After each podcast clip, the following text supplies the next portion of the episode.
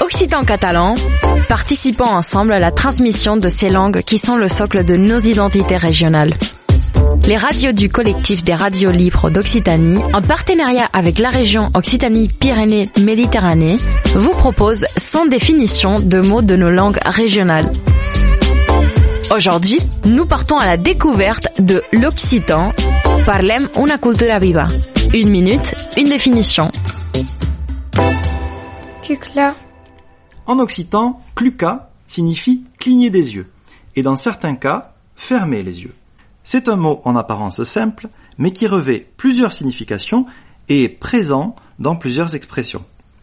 Par exemple, selon le contexte, cluca peut signifier jouer à Colin Maillard, ce jeu où l'on se bande les yeux et où l'on doit retrouver l'identité des autres joueurs au toucher.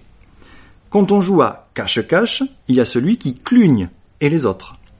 Une clucade, c'est une petite sieste et la métaphore peut aller plus loin encore, puisque cluca peut signifier mourir, fermer les yeux pour la dernière fois. Le mot est passé dans le français local, puisque les lunettes peuvent parfois être appelées les cluques. C'était Parlem una cultura viva, une minute, une définition, un programme proposé par le collectif des radiolivres d'Occitanie. Et la région Occitanie-Pyrénées-Méditerranée.